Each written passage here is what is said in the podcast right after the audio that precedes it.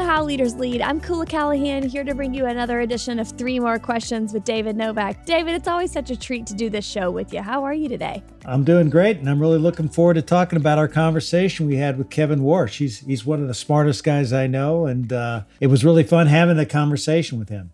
I'm pretty sure my IQ just slowly increased as I listened to the conversation you had with Kevin Warsh. But what I love so much about what you talked about with him is that he really is committed to learning from other people. You ask him what's made him so successful, and he really credits the leaders that he surrounded himself with for a lot of his success. And he's somebody who's always learning and always growing, which is, you know, what we preach at How Leaders Lead. And so this conversation is no different. If you haven't listened to it and you're interested in how the economy in our country works, highly recommend listening to the conversation. So if you haven't done that, definitely go back in the feed and give it a listen.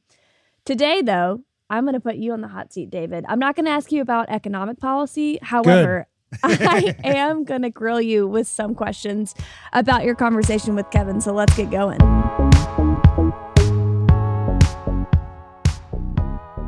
All right, question number one.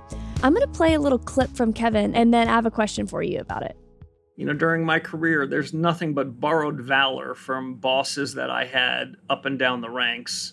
You know, I, I I've been most lucky, mostly serendipity, to be exposed to great leaders.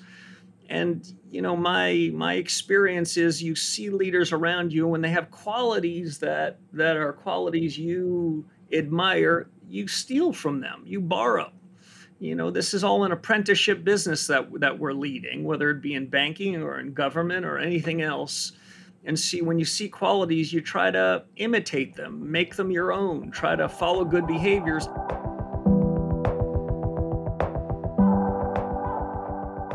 In your career, David, which leaders have been instrumental to your growth and development, and what did each of them teach you? Well, you know, Koula. One of the great blessings I had in my life is everybody I worked for ended up being a CEO of a company or a functional leader, but they were absolutely tremendous leaders. So I was able to learn a lot from each one of them. You know, early on in my advertising agency days, I worked for this guy named Howard Davis, who was the president of the agency. And, uh, you know, I was always a very competitive and passionate person, but I didn't necessarily have a tough edge to me. And Howard taught me how to be tough when I needed to be tough. It was just something I needed to learn. And, uh, you know, I'm not saying you're tough for tough's sake. You, you just need to, to be tough minded. And, and he really taught me that, which was very important. Then I had the opportunity to, to work for Steve Reinemund, who was the president of Pizza Hut and went on to be the chairman of PepsiCo and Steve taught me just uh, how important it is to to believe in your people. You know, Steve told me I was going to become a CEO of a public company someday before I even know what a CEO did. You know, he just really believed in me and and I think that belief really helped me believe in myself, which was very important. And the other person I just have to point out is Andy Pearson. Andy Pearson uh, co founded Yum Brands with me. He was my best friend when he passed away at 80 years old. And what Andy taught me was just the importance of being an avid learner. You know, being someone who just constantly seeks knowledge wherever it can be. And Andy was a great example of that because, you know, he he read three papers a day, read books all the time, articles and magazines, would forward me all this information. Plus, he opened up doors with a lot of the people that he knew that I could learn from. You know, everybody from Ken Langone to to Jack Welch uh, to Larry Bossidy. These are all people that I met through through Andy, and you know that knack of of being an avid learner is what kept Andy so young for throughout his life. You know, when he was 80, he was the youngest guy I knew because he, you know, his grandkids, he would be talking to them about J Lo and A Rod. you know, he was just a cool guy. But you know, all of the people that I work for taught me something that was uh, very instrumental in in my career and in my life. It's hard to imagine David Novak without that tough competitive edge because ever since I've known you, you've always had it. But I mean, to your point and to Kevin's point, it's what we learn from other leaders that really allows us to come into our truest version of ourselves and how we lead. along those lines, Koula. I was I was a nice person, okay, a, a nice guy. It was just hard for me to to necessarily take on the big conflicts. But after working with Howard, I I actually think that that became a strength of mine and is something that I do now. But it, it, doesn't come to me naturally. That's so funny you say that. I am naturally conflict averse, but learned several years ago that if you want to be seen as a leader and if you want to lead other people, you just have to get good at conflict. So I too had some great people in my life who taught me to get comfortable with that and helped me realize that it's a true asset to have. All right, question number two. You asked Kevin if he'd ever shifted his opinion on a decision or policy he'd put in place and what it took for him to actually do that. For you, David, has there been a time when you've had so much conviction about a decision that you've made only to later rethink it? Early on, when when Yum Brands was spun off from from PepsiCo, one of the big strategies we had was to take advantage of the fact that we had three brands Pizza Hut, Taco Bell, and KFC. And in new units and in some restaurants, we felt that we could combine two brands and put them into one restaurant. The customer loved this idea. They loved the fact that they could go into a restaurant and get both Taco Bell and, and, and KFC. And they loved the idea so much, you know, we went out and bought A&W and, and Long John Silver to give us, get us into the hamburger business and, and the fish business. And again, you know, when we put two brands under one roof, the customer loved the variety and they loved the fact that they could get branded variety. And and I was very, I very much believed in this strategy and thought it was the the best way to go. But as we we dug into it and, and got more experimentation, I realized that it wasn't going to be a, a big idea for our company. And the reason was is that the franchisees did not want to do it. You know, Taco Bell franchisees love Taco Bell. KFC franchisees love KFC. Pizza Hut franchisees loved Pizza Hut. They didn't like the idea of, of putting another brand in their restaurants, so there was no way we could really scale it. And then A&W hamburgers and, and Long John Silver just weren't as big a brands as Taco Bell, Pizza Hut, KFC. It didn't have as much popularity. So it really did not prove to be a, a, a great acquisition. So I kind of had to eat some humble pie and and say, okay, this is not a strategy that's going to work for us over the long term. We sold Long John Silver's and A and W, and we stopped adding KFC's and Pizza Hut and Taco Bell's into each other's concepts. And you know, the consumer loved it. The consumer loved the idea, but we couldn't really execute it because we couldn't get the people that needed to make it happen behind it. And also, I learned that we did a very poor job of making the operation simple enough where people could add the complexity to get the extra volume.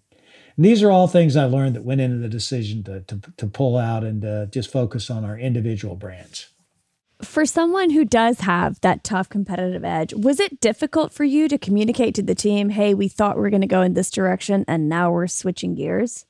Absolutely. It's very difficult to deal with the fact that you make such a big mistake. And this is one of the bigger mistakes I made, made in my career. But I've always been a person that that has, you know, sort of acknowledged the fact that, hey, I've made a mistake, so let's address it and move on. And yeah, while it was painful, to, to realize that I had been so wrong in something that I think could have a big impact in our company. And in fact, ended up wasting a lot of time, energy, and money in our company. That's painful, but I think I gained a lot of respect by saying to everybody, hey, let's move on. You know, people really connect to those who admit their mistakes and course correct. And so while it is painful, I've had to do it too. It is a great way to continue to build trust and stay focused on your single biggest thing. So I love that story of the Long John Silvers, even though it's a painful one for you to reminisce on. As you know, Koula, I, I love teaching leadership. And one of the things that I've learned from my leadership classes is that people love learning from your mistakes more than they do from your successes. You know, most times people really can they understand how you got to where you are and and and what your big achievements were, but they don't know how you stumbled along the way.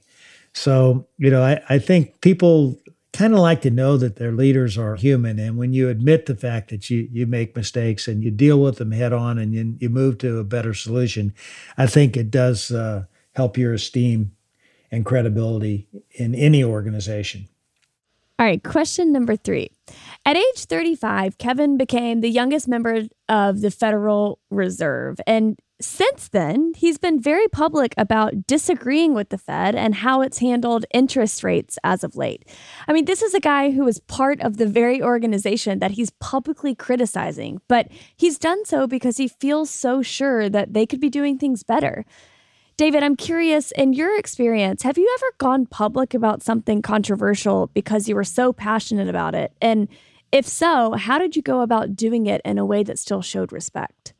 Well, first of all, Koula, I, I was very hesitant to go public against uh, issues that did not relate specifically to uh, our our industry or or our company because I, I just didn't think that was appropriate. Because, you know, for me to come out, for example, and and you know recommend uh, voting this way or that way on an issue or a person, I think is not really appropriate because you know I don't want to influence people on on that front. That's their job, and I don't want to put my company in a situation where you know I would have investors or customers be upset with me because I took a stand one way or another.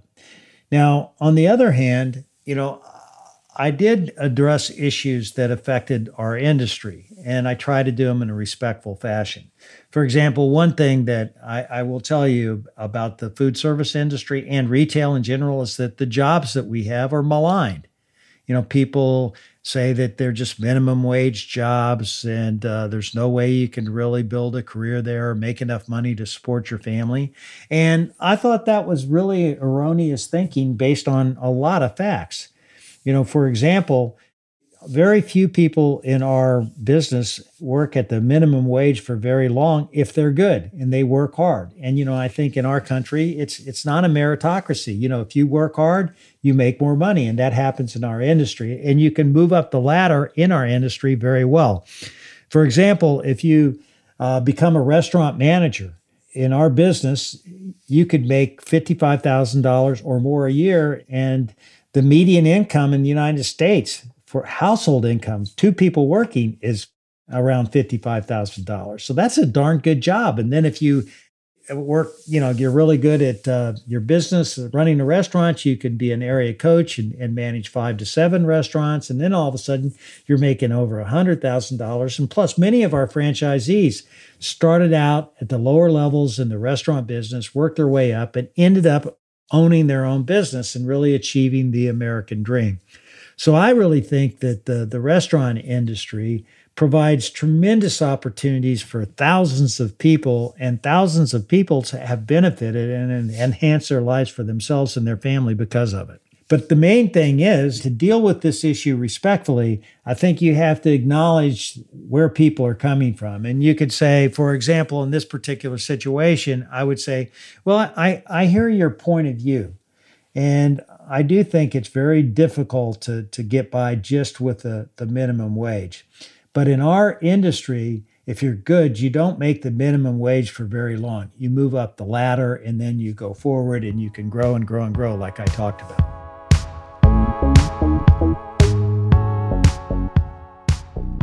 Right, David. Well, that wraps our episode for today. Thanks again for tuning in to another edition of How Leaders Lead. We're on a mission to make the world a better place by developing better leaders. And if you carve out a little time with us each and every week, we'll help you build the confidence you need to lead well. And tune in Thursday as we dive into my conversation with Korie Robertson, the star of the hit television series and the business mind behind Duck Dynasty.